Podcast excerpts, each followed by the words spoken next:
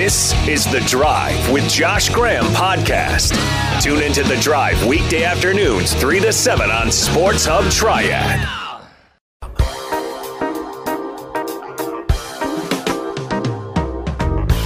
A lot to do on a Tuesday drive, so glad you're along with us.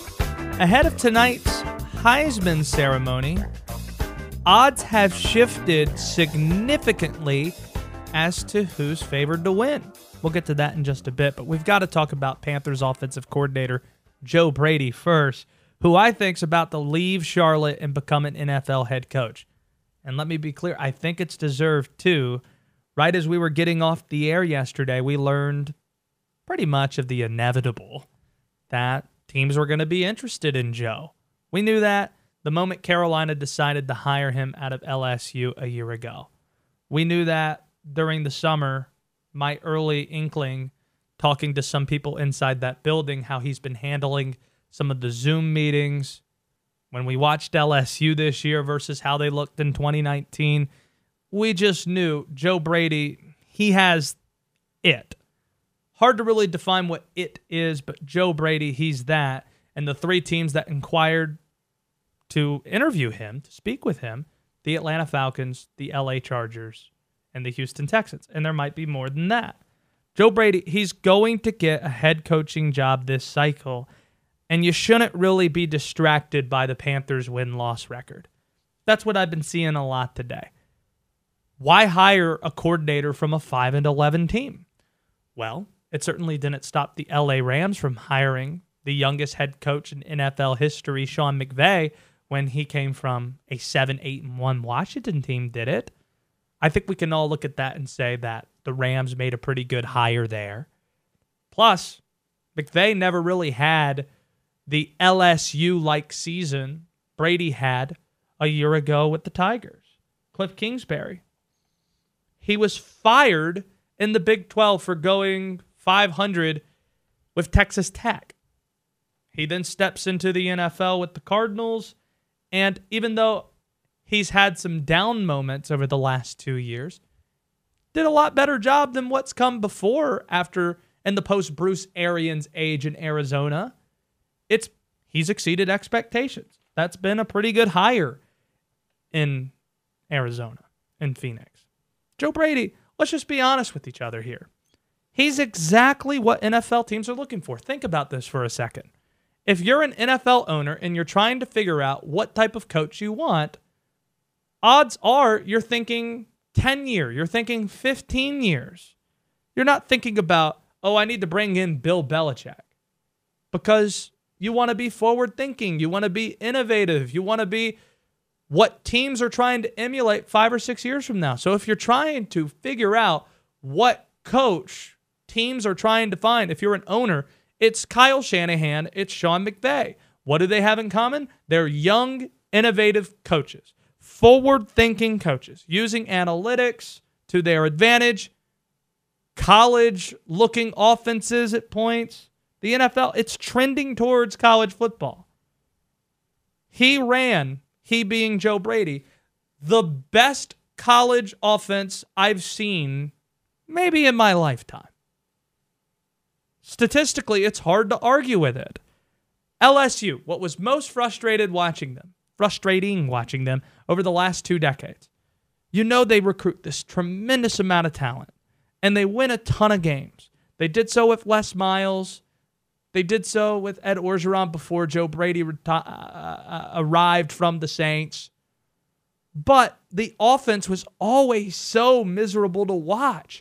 It was ground and pound, three yards in a cloud of dust. It was boring. It was slow-paced. It was anemic, despite the fact they had N F L talent almost every year at the skill positions. You talk about Leonard Fournette and Geis and Jarvis Landry and Odell Beckham Junior, these great wide receivers that have come out of L S U, and they didn't really do much while they were in school. I think Jarvis and Odell, they were on the team that won nine to six against Bama. Then Joe Brady arrives, and he unlocks the Tigers. They're dominant on their way to winning a national title. He makes Joe Burrow the number one pick in the draft last year. And unlike Cliff Kingsbury, has N F L experience, learning under Sean Payton, bringing a lot of the tendencies he had learned with New Orleans to L S U and now with the Carolina Panthers. And with Carolina, even though it's a five and eleven record, it probably should have been a lot worse than that if not for Joe Brady. Carolina, if I were to tell you Christian McCaffrey's going to miss thirteen games this year, how many games would you have told me Carolina wins going into the season? Odds are you're not ending up at five.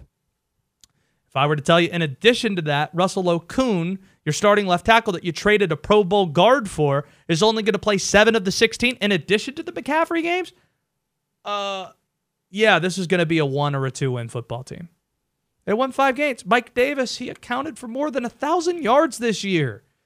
Curtis Samuel, how many years did we talk about this guy as a potential breakout player, and he never did it in the regular season until being paired with Joe Brady? Robbie Anderson, what a shock it was that this guy outperformed his contract. He looked like one of the best wide receivers in the league. Is it a coincidence that happened when he was paired with Joe Brady? I don't think so.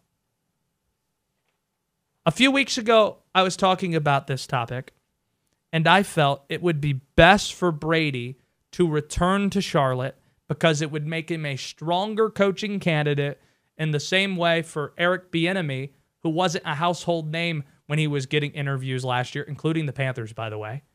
And now he is, and he's likely going to get a really good head coaching job. Joe Brady, if he's patient, he's going to have a great opportunity. Matt Rhule, he was offered the Jets job. He turned it down because the Jets said that they wanted to pick his assistants, and he wouldn't go for that. Matt Rhule, because he was patient, got a better head coaching job in Charlotte. That's how I fe- felt with Joe Brady until I saw the headlines of what teams exactly were interested in talking to Joe. See, if it was the Jets or the Lions, I'd probably say, Joe, it's best returning to Charlotte. But Atlanta, with good ownership and a future Hall of Fame quarterback and good wide receivers with Julio and Calvin Ridley, that's a pretty good job in Atlanta. A pretty good offense. You can step into that place and compete immediately. L A Chargers, goodness. You're talking about a future with Justin Herbert, Austin Eckler, Keenan Allen, a defense already. You get to live in Los Angeles. Uh, that's easily one of the top two coaching jobs available. Houston, Deshaun Watson, are you kidding me? You don't have to worry at all about quarterback moving forward. I couldn't blame him if one of those three jobs offered him the head coaching position. It wouldn't be smart for him to turn it down, I don't think. So I think Joe Brady is going to be a head coach this cycle, and Carolina is really going to be missing him at about this time next year. In the span of three weeks, shifting things to college football, Alabama receiver DeVonta Smith has gone from twenty-two to one odds to win the Heisman Trophy to minus one thousand tonight. For those who aren't aware of the lingo, that means you have to put up one thousand dollars just to win one hundred dollars. If DeVonta were to win, if you were to bet on DeVonta, that makes him the heavy favorite. And I think he's going to win the award. I also think DeVonta is going to run away with the Biletnikoff award as well, which, by the way, Robert, did you know I voted for? You voted for what? The Biletnikoff award. Oh, that's cool. How long have you been doing that? That's nice. Who'd you vote for? I voted for this DeVonta guy. However, there is a difference with the Heisman on what will happen and what should happen. Trevor Lawrence should win the Heisman Trophy, but he's not going to. This is the case. Nobody in college football is more valuable than Trevor Lawrence is. There's easy, tangible evidence to prove this point. Clemson faced Notre Dame without Trevor. They lost in double overtime.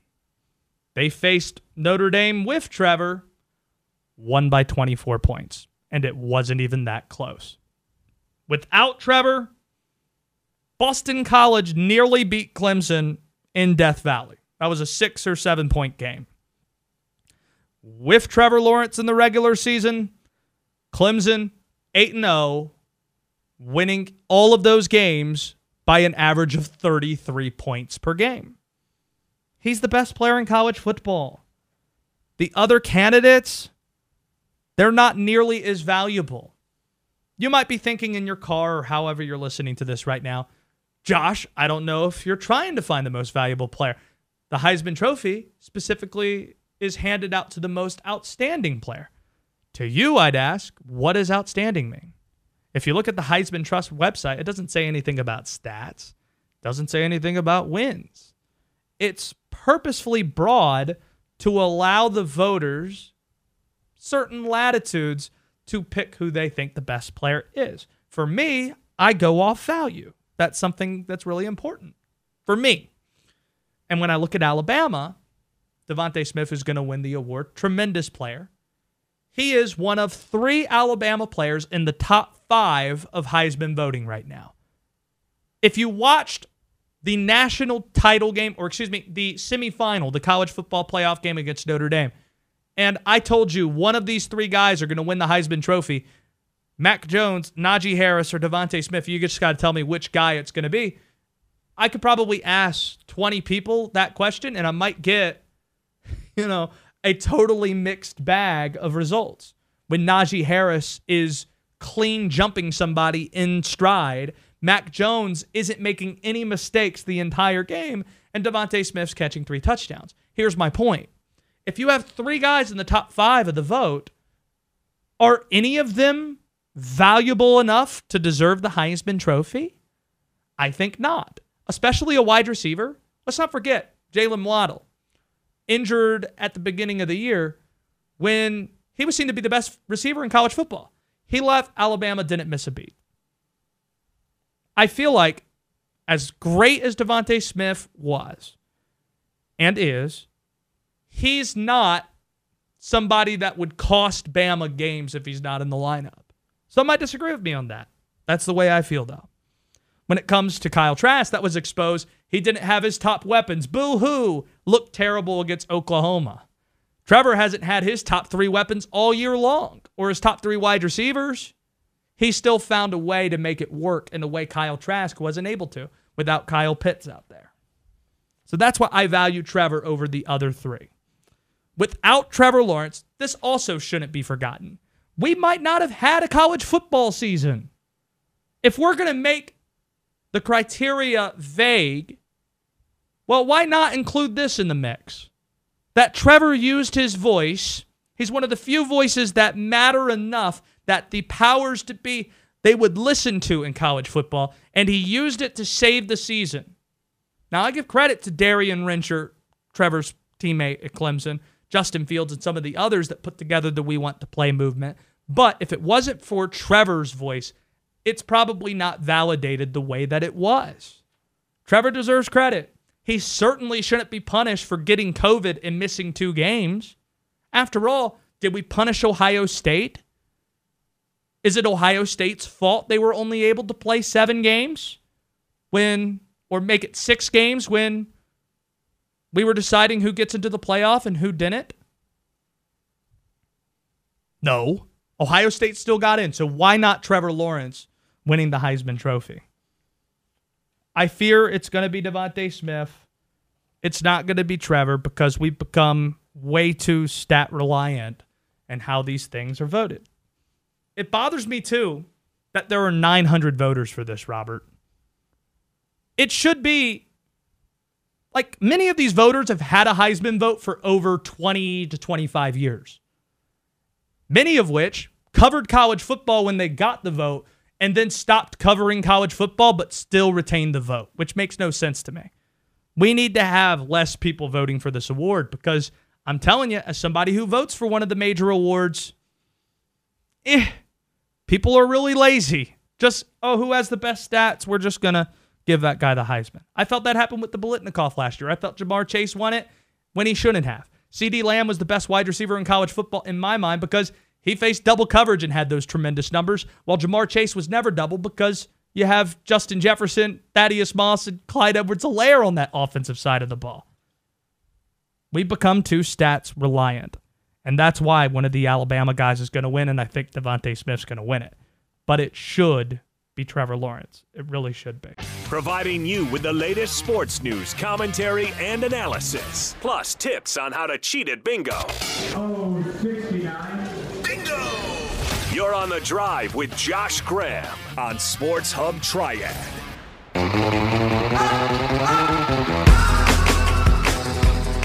I'll tell you what, I enjoyed last night seeing A C C Twitter converge with Bachelor Twitter.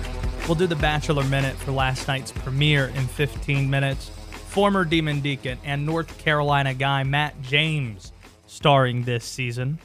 I'll tell you what's a lot like The Bachelor, though, the coaching carousel in the N F L. It can feel a lot like The Bachelor when you got coaching candidates looking to impress, teams looking to, trying to figure out which coach to give the rose to, and to help break down what's happening right now. C B S Sports senior N F L reporter Jonathan Jones back on with us in the triad. Let's start with Joe Brady and the interest he's receiving. There were the reports last night that three different teams have reached out, the Chargers, the Texans, and the Atlanta Falcons. What's your level of confidence right now Brady's going to get an N F L head coaching job this cycle? Yeah, Josh, appreciate you having me on. And uh, I would say that my uh, level of confidence is that Joe Brady will return as offensive coordinator of the Carolina Panthers.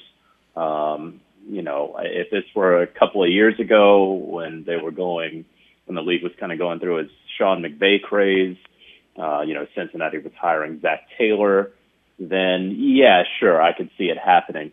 I got to say, uh, very surprised that he has drawn as much interest as he has. Uh, the three jobs, you know, uh, or excuse me, the three teams that are interviewing him for the jobs. Um, you know, he, he, he was a solid play caller at L S U, no doubt about it. Uh, called the plays for what is probably the, the best offense we've seen in modern college football history. And then he comes to the league and, you know, they, they won five games and the offense uh, underperformed. Now, some of that had to do with Teddy Bridgewater and how his play fell off the cliff in the final five weeks of the season, but um, you know, the, the offense had issues. Uh, and yeah, guys got yards and the team sometimes scored points, but um, I would be surprised if Joe Brady at thirty-one with very little N F L experience, um, with everything it takes to be an N F L head coach, that he would get a job his first time around the interview cycle. Do you suspect that there is a trend right now when it comes to some of the hires or some of the candidates that are being considered? You reference Sean McVay, and anybody who's had any interaction with McVay, it seemed like, was getting a head coaching interview. What might that look like now with the amount of college coaches we're seeing hired, with Matt Rhule, with Cliff Kingsbury, with some valuing the C E O-type head coach versus the the top coordinator, whether it be offensive or defensive? What have you noticed about the type of coaches who are trendy right now? Yeah, um, I think, you know, it's it's in the eye of the team. It's in the eye of the beholder. And, you know, for a team like, let's say, the Chargers, I could absolutely see them going for an offensive-minded head coach because you don't want to get in a position where maybe you have a defensive head coach and then he has to bring in an offensive coordinator. And then that offensive coordinator the next year, when he does well with Justin Herbert, leaves and takes another job. And then you're just going through this cycle with your young quarterback who has to learn a different system or new terminology year in, year out. So with especially a young quarterback, I could see a team hiring an offensive mind. So yeah, that's where you're going to start talking about a Brian Daboll uh, or a, an Arthur Smith from Tennessee. Anywhere else, maybe that has an established veteran starter, I think that that becomes uh, less necessary, and you can sort of just get, uh, you know, for lack of a better term, the, the, the best leader of men. And, you know, Eric Bieniemy has checked all the boxes for me. Offensive play caller for um, a, a Super Bowl champion. Uh, his quarterback won the N F L M V P, won the Super Bowl M V P, will probably finish second in this year's M V P voting. Uh, they may repeat as Super Bowl champions. So um, really, if you're Jacksonville with Trevor Lawrence, if you're Houston with Deshaun Watson, if you're uh, the Chargers with Justin Herbert or the Falcons with whomever, I think that you would be best served going with someone like that. It's C B S Sports senior N F L reporter Jonathan Jones with us on Twitter at J Jones nine. Shoot him a follow there on Twitter if you haven't already. You covered pretty much Cam Newton's entire career in Charlotte, and we've all been watching what happened in New England this year, ending on a high note right after the report came out by Adam Schefter that there be a parting of ways in the offseason between Cam and New England. How do you view the options that are going to be available to Cam? Because a lot of people realize that even if football doesn't work out, I mean, we see guys retiring earlier and earlier, Andrew Luck, and of course, guys who are used to taking more and more hits on defense and offense. Cam's going to be a guy that I imagine is going to have a public post-football life. There are going to be options in that case as well. But what do you see in terms of his football options available? Yeah, it's hard to find a place for Cam uh, in twenty twenty-one. I, I would the only place where you can think that he would have a chance of being a starter, at least as it stands today, the first week of January, would be Washington, uh, because you we we understand that um, we they don't know what their quarterback situation is going to be. Will they retain Alex Smith at his current price tag or not? Uh, that that's an evaluation they're going to have to make, and then of course there's the Ron Rivera, Ron Rivera factor there.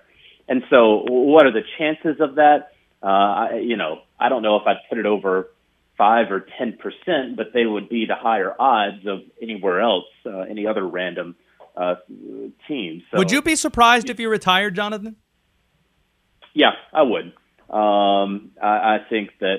You know, he talked after the game about how he wanted to prove to himself that he could remain healthy, that the shoulder, that the foot, that everything else held up. And he said his mentals held up.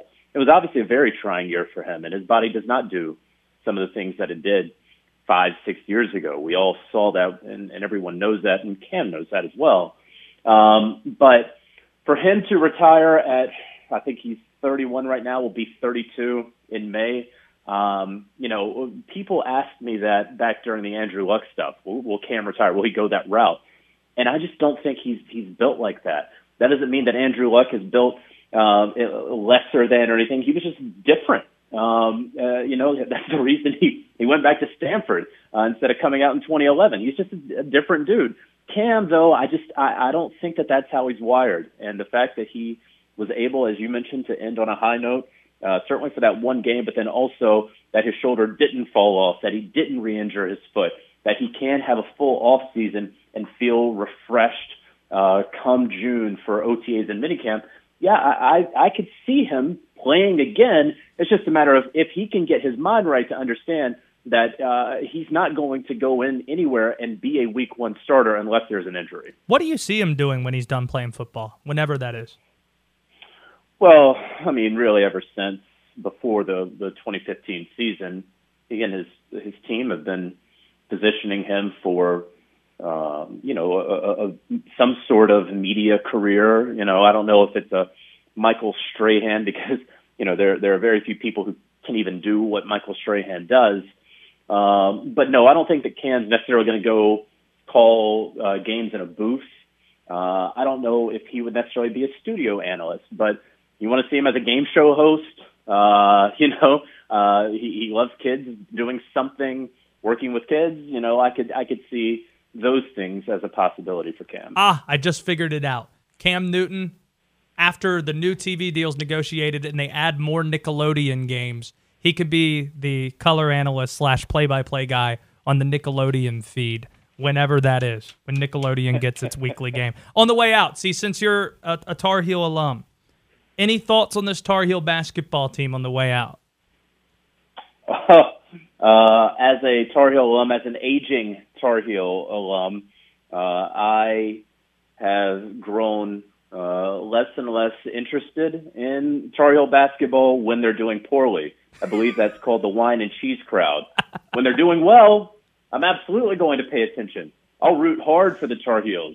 But I've heard they've lost a couple lately, have fallen out of the top twenty-five. And so because of that, they, at this current moment, do not exist to me. For the first time in history, Saturday afternoon, a ranked Clemson team will be facing an unranked North Carolina team for the first time ever this Saturday. Jonathan Jones, Thanks for spending the time, buddy. Keep up the great work at C B S Sports. I've, been, I've enjoyed following it from afar.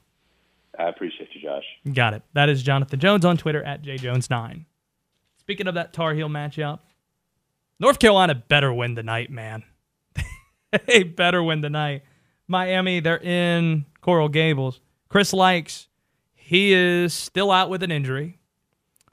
Miami's most dynamic player. So you're going to be seeing a lot of Cameron McGusty out there, and they play eight or nine, or at least they did the last time out.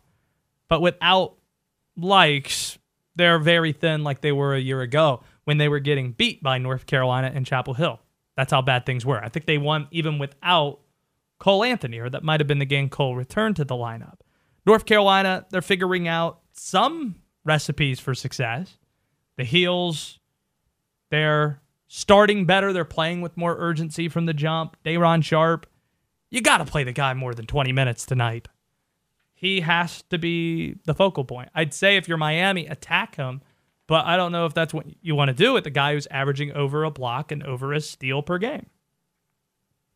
But as I mentioned, first time ever, Clemson's ranked facing North Carolina, who's unranked, in Chapel Hill. That's going to be an intriguing game regardless of what happens tonight in Miami. So we'll be keeping an eye on N C State playing Clemson in Little John Coliseum. Yeah! And North Carolina playing at Miami. All right. I think we've put this off enough, Robert. The suspense, it's just palpable at this point.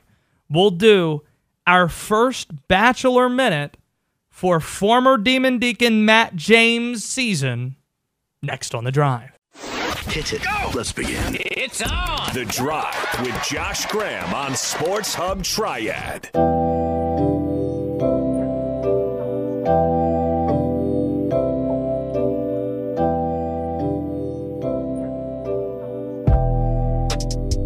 It's time for the moment our show has been getting ready for for a long time now.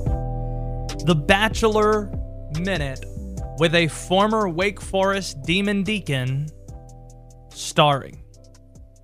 It was really great seeing A C C Twitter and Bachelor Twitter engaging at one time while the show was on last night. But before we dive into the Bachelor Minute, Robert, I think we need to establish what the bet is.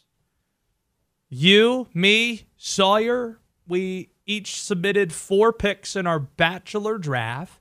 There are th- Over thirty women being considered by Matt James. That list has been cut nearly in half.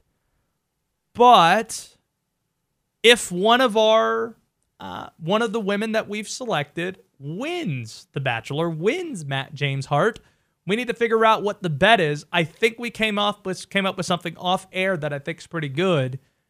The winner, whoever had selected the winner of The Bachelor correctly, gets to choose a movie for each of the other two to watch as a form of punishment, which is pretty good, I think. Or should it be two movies? No, a movie's fine. Just two movies that you both have to watch. So that way you guys are all watching the same movies. In fact, I like that better. If you win, you get to pick two movies that both the other people have to watch in a week span, and then we'll get a review of those movies on the show. Sound good? Yeah, but Sawyer's not here. Like, we're just going to agree to it without him here? Yeah, Sawyer, he's going to commit to it. Okay. Do you want to dial him up while we start the Bachelor Minute to try and get this thing ironclad? Well, he Yesterday... Just, he just had wisdom teeth taken out, so I don't know if he's going to be able to talk. Let's just check on that while we start the Bachelor Minute. How's that sound? Matt James is a hometown guy. He's our guy.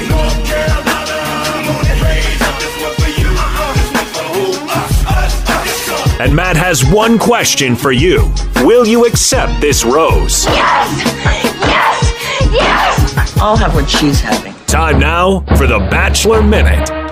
If he can't talk, then just ask him if he'll commit to that proposal. But I think I brought it up to him sometime over the last week. It is the Bachelor Minute. and you have a former Demon Deacon involved in the proceedings.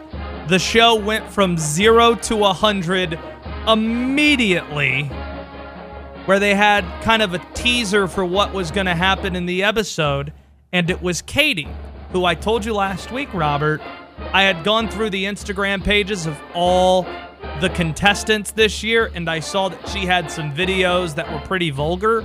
On the surface, she seemed very sweet, very kind, but the vulgarness had me stay away.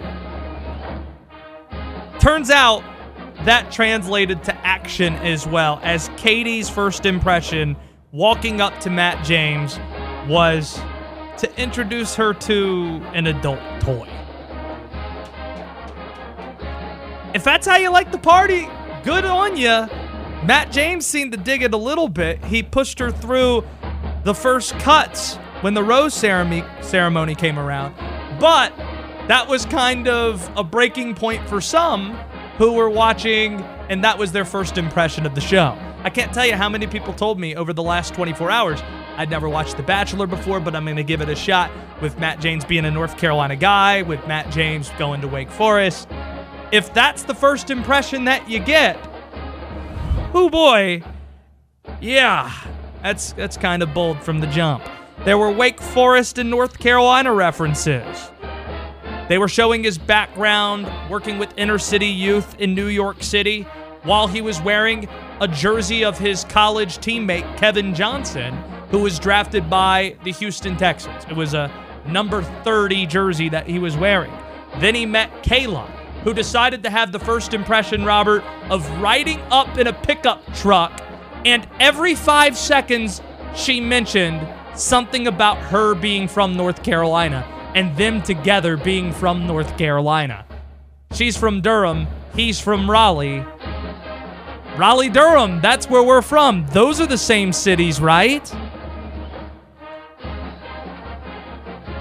That was Kayla from last night. I'm trying to think of other ways she could have integrated the fact she's from North Carolina into her pitch here. I like Lexington-style barbecue. I like Eastern-style. I'm a sweet tea girl. Go down the list. Here's my go-to cookout tray. None of that. Maybe that'll get in later in the season. Then there's Alana, who I picked as one of the one of my draft selections here. Alana did the Lady and the Tramp first impression, where they had spaghetti and they imitated the kiss. Really well done on her part. M J rolled up in a tattered pizza car, like a, a delivery pizza car, and delivered a pizza pizza just to deliver the line, "I know this is cheesy, but..." and so on and so forth. Sine, she had the goat slippers. That didn't really go well. She's to say that she's the best candidate. She's the goat. There's some slippers. She got sent home. Sorry, Sawyer.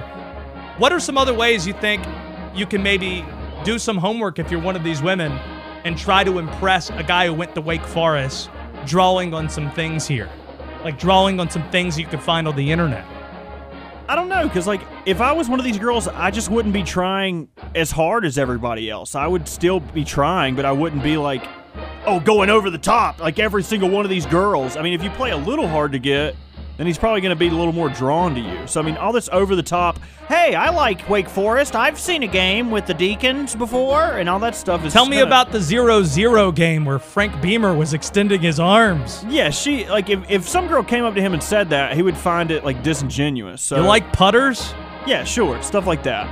That's just over the top for me. So here's where we're at when it comes to our draft picks. We did a really good job, Robert. Four out of four for me.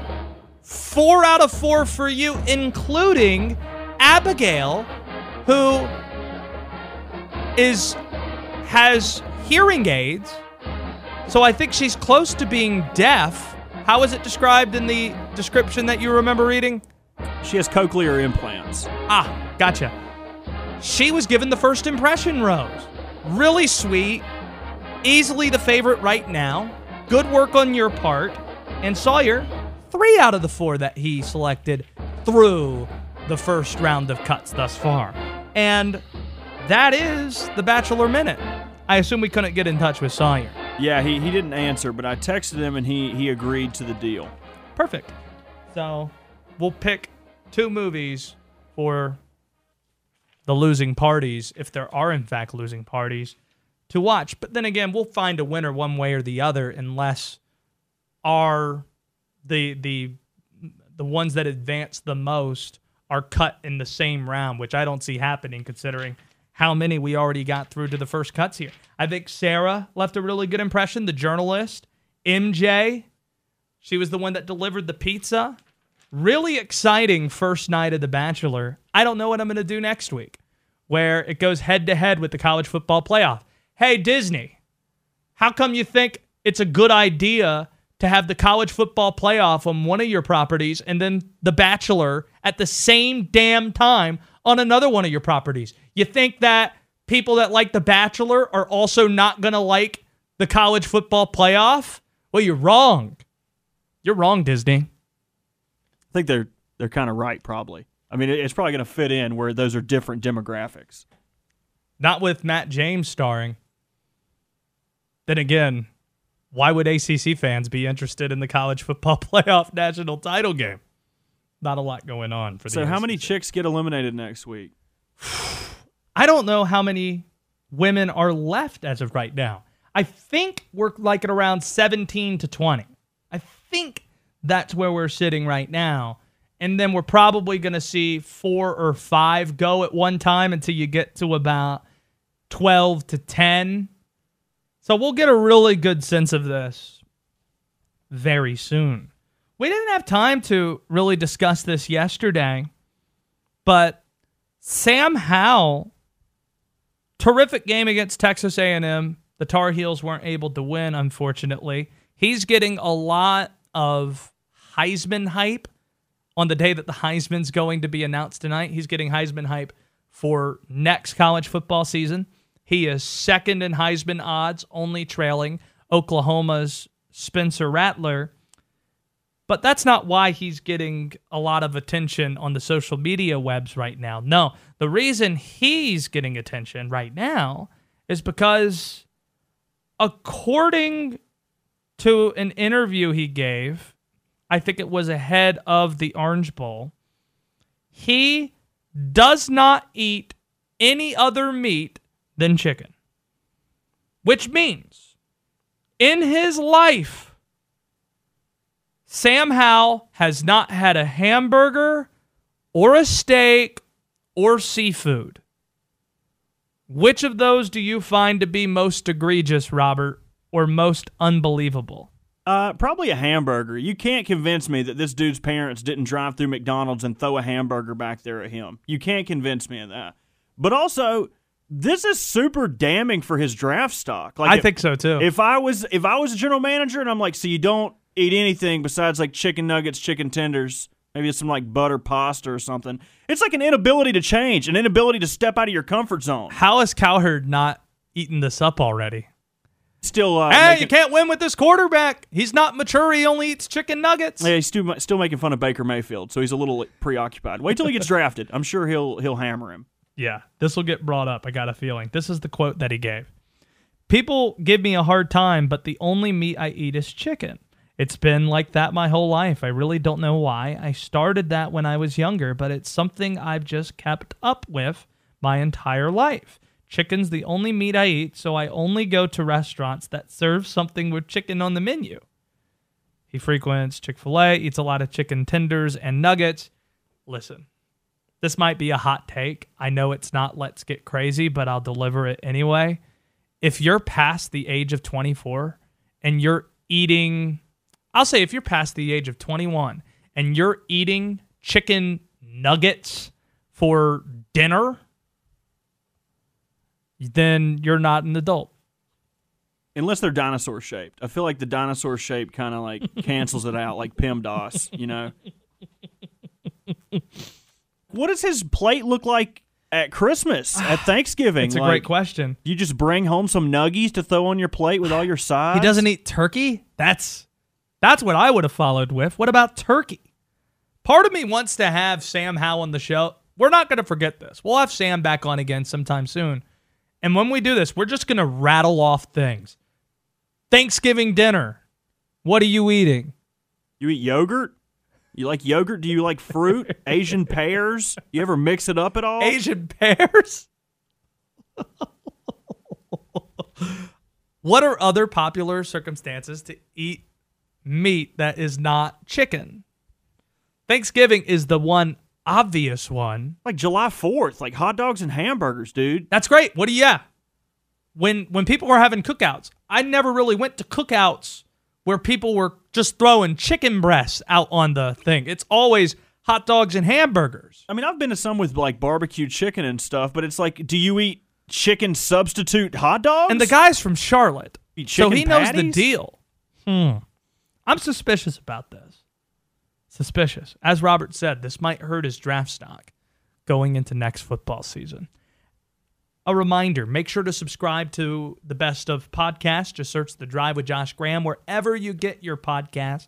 It's that simple. And it, you can access the best hour of each of our shows every day just by searching The Drive with Josh Graham wherever you get your podcast. Fun, fun show today. And tomorrow, B-Dot's going to be in studio for the first time in twenty-one. I think his mood's going to depend a lot on North Carolina, Miami tonight. Brendan Mark's going to join us as well. You are listening to W S J S Winston-Salem, W C O G Greensboro, W P C M Burlington, W M F R High Point. Those signals make up Sports Hub Triad. Yes, Josh Graham has opinions. That's right. And yes, he's got attitude. That's correct. And that's exactly why you love him. You wish I loved you that much. You're on The Drive with Josh Graham.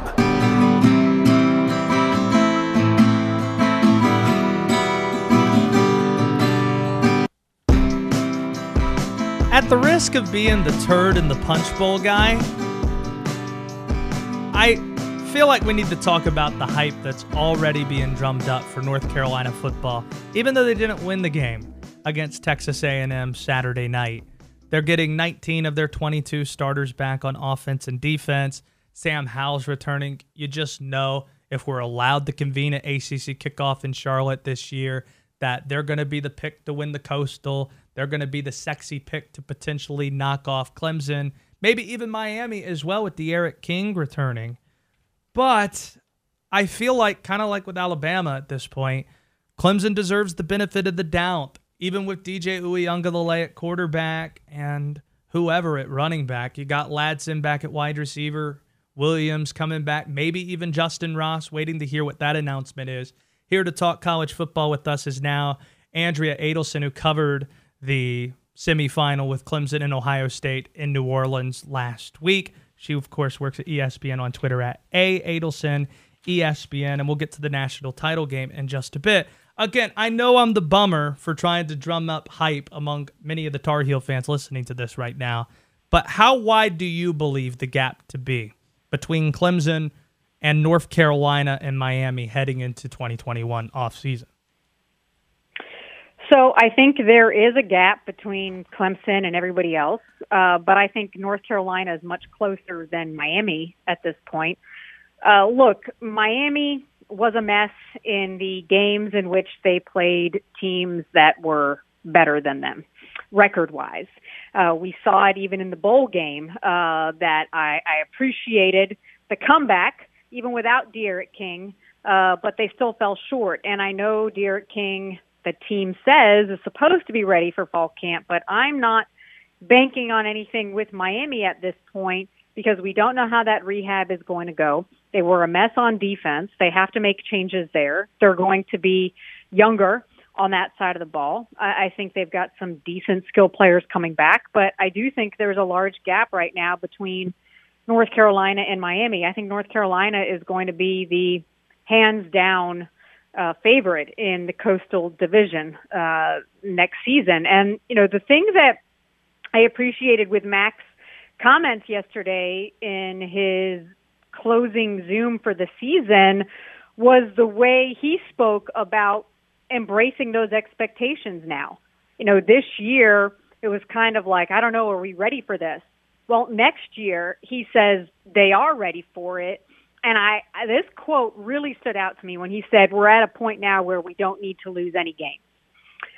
Things are different now for this program, and there is going to be a different mentality around there this offseason, knowing now that Mac has already thrown down the gauntlet and the bar has already been set much higher than where it was this year, even though the expectations were high, I think, outside. So for me, when I look at North Carolina and the fact that they're going to be somewhere ranked in the preseason, you know, top ten to top fifteen, it's embracing those expectations and now proving that they have made those inroads. Forget about Miami. You want to make inroads to get closer to Clemson, because that's where the top of the A C C is right now. And Mac talked at length about that, and he feels like they're getting closer. They're obviously recruiting at a high level. Now they got to go out on the field and prove it next year. It's Mac's comments reminded me a lot of something former N F L coach and former East Carolina head coach Steve Logan told me a few years ago. He said there are three stages for programs to be in. I want to win, which everybody, hey, at base value, you want to win games. I expect to win, which sounds like that's where North Carolina is stepping into.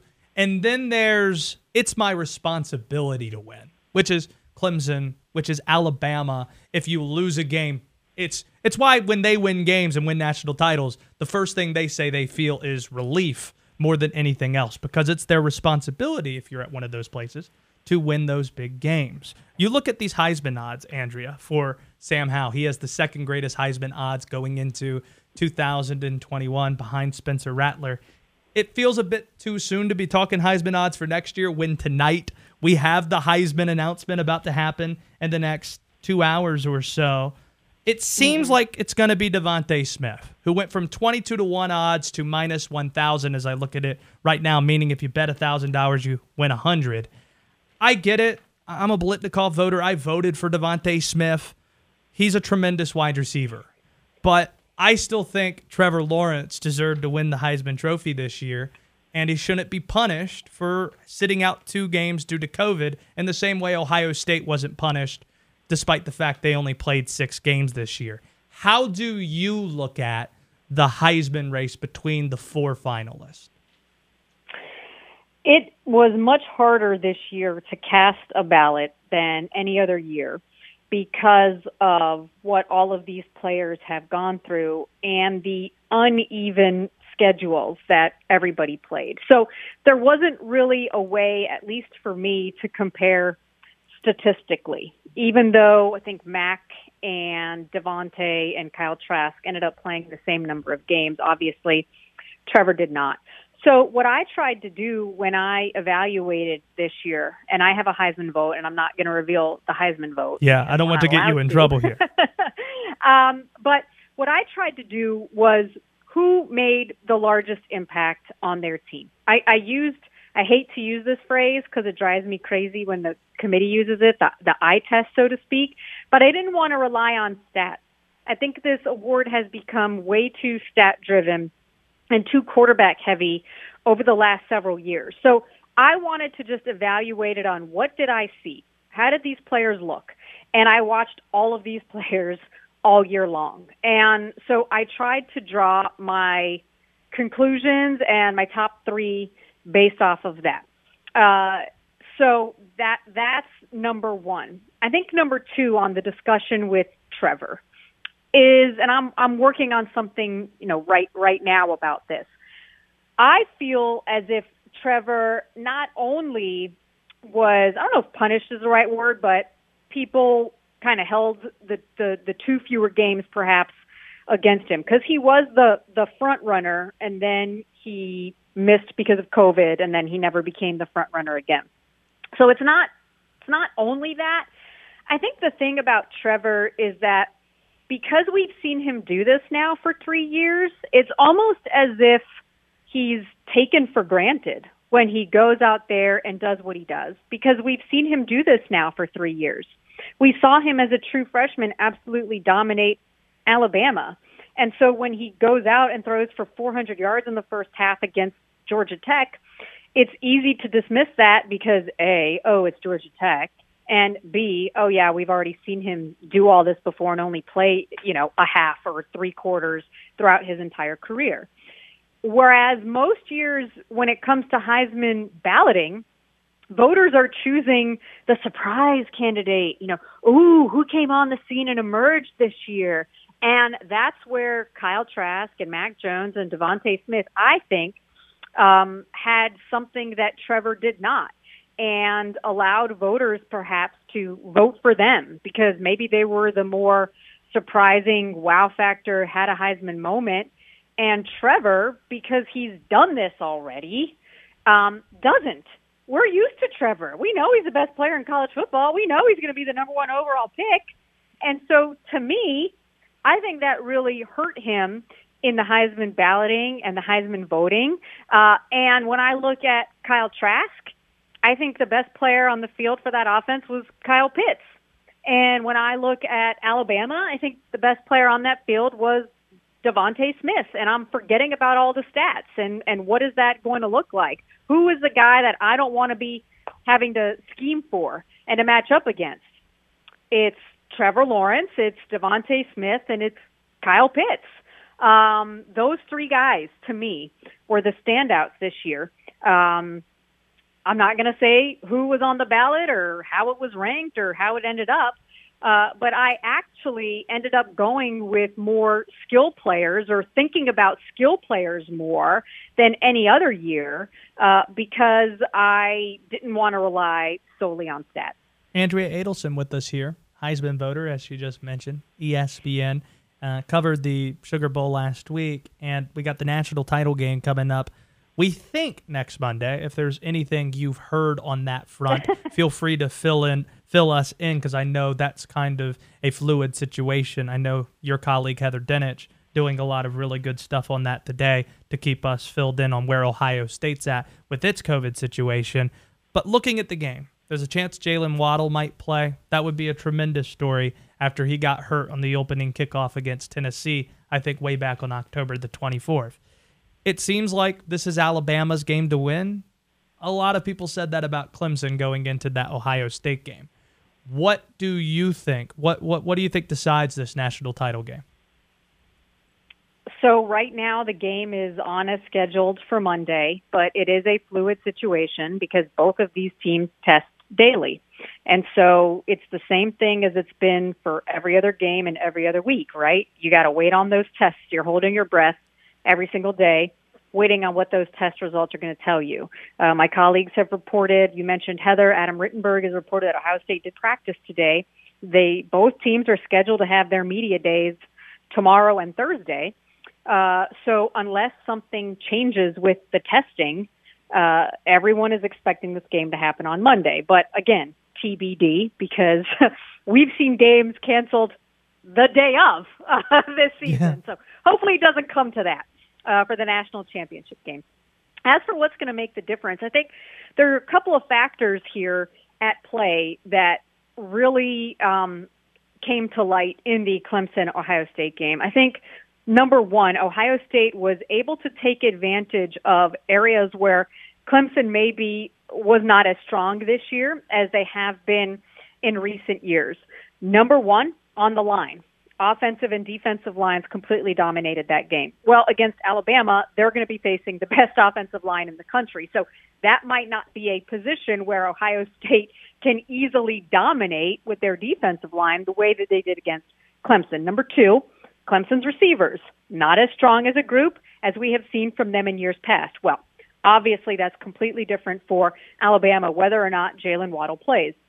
They have got a tremendous set of receivers in addition to DeVonta Smith, and that's where I think Alabama is going to have another advantage.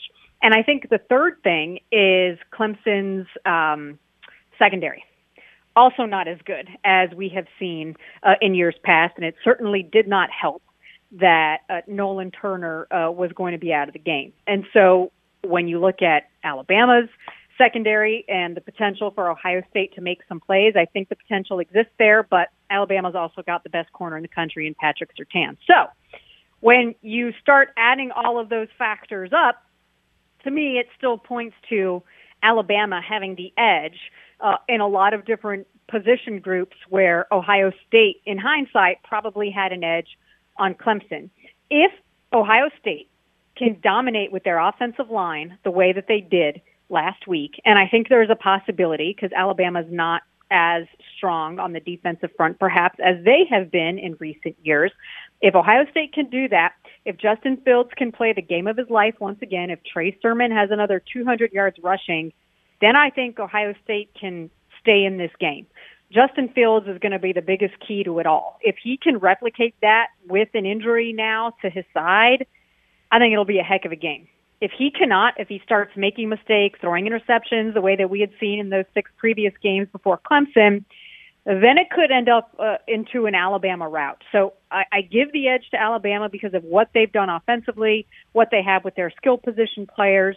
Uh, but I'm really, really hoping we get a good game, because I am tired of seeing blowouts. I'm right there with you. Andrea Adelson on Twitter at A Adelson E S P N.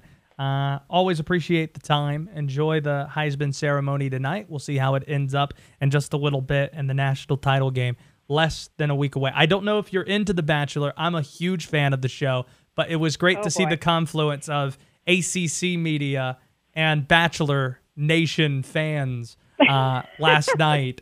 Uh, I'm I'm just disappointed, if you didn't watch, to report that none of the women brought up the zero zero Wake Forest Virginia Tech Classic Matt James was a part of in fourteen. Well, that is unfortunate to hear. I did not watch, but I'm going to say that my husband, for some reason, was watching. Yes. Uh, my sister-in-law yes. is a huge fan, and I guess she roped him into it. And I was like, I, I know, I look, I know there's the weight connection, and that's great. I cannot stand that show. I'm sorry. So you and I'm Dave Clawson both. Dave Clawson's out on it too. I'm sorry. I just couldn't, I couldn't do it. I, I just, I can't. Well, it's my guilty pleasure. That's all I got. Anyway. that's, and, that's good. Andrea, uh, you're the best. Um, take care. Thanks for doing this. All right, Josh. Thanks for having me again. Yep, Appreciate it. You got it. That's Andrea Adelson of E S P N.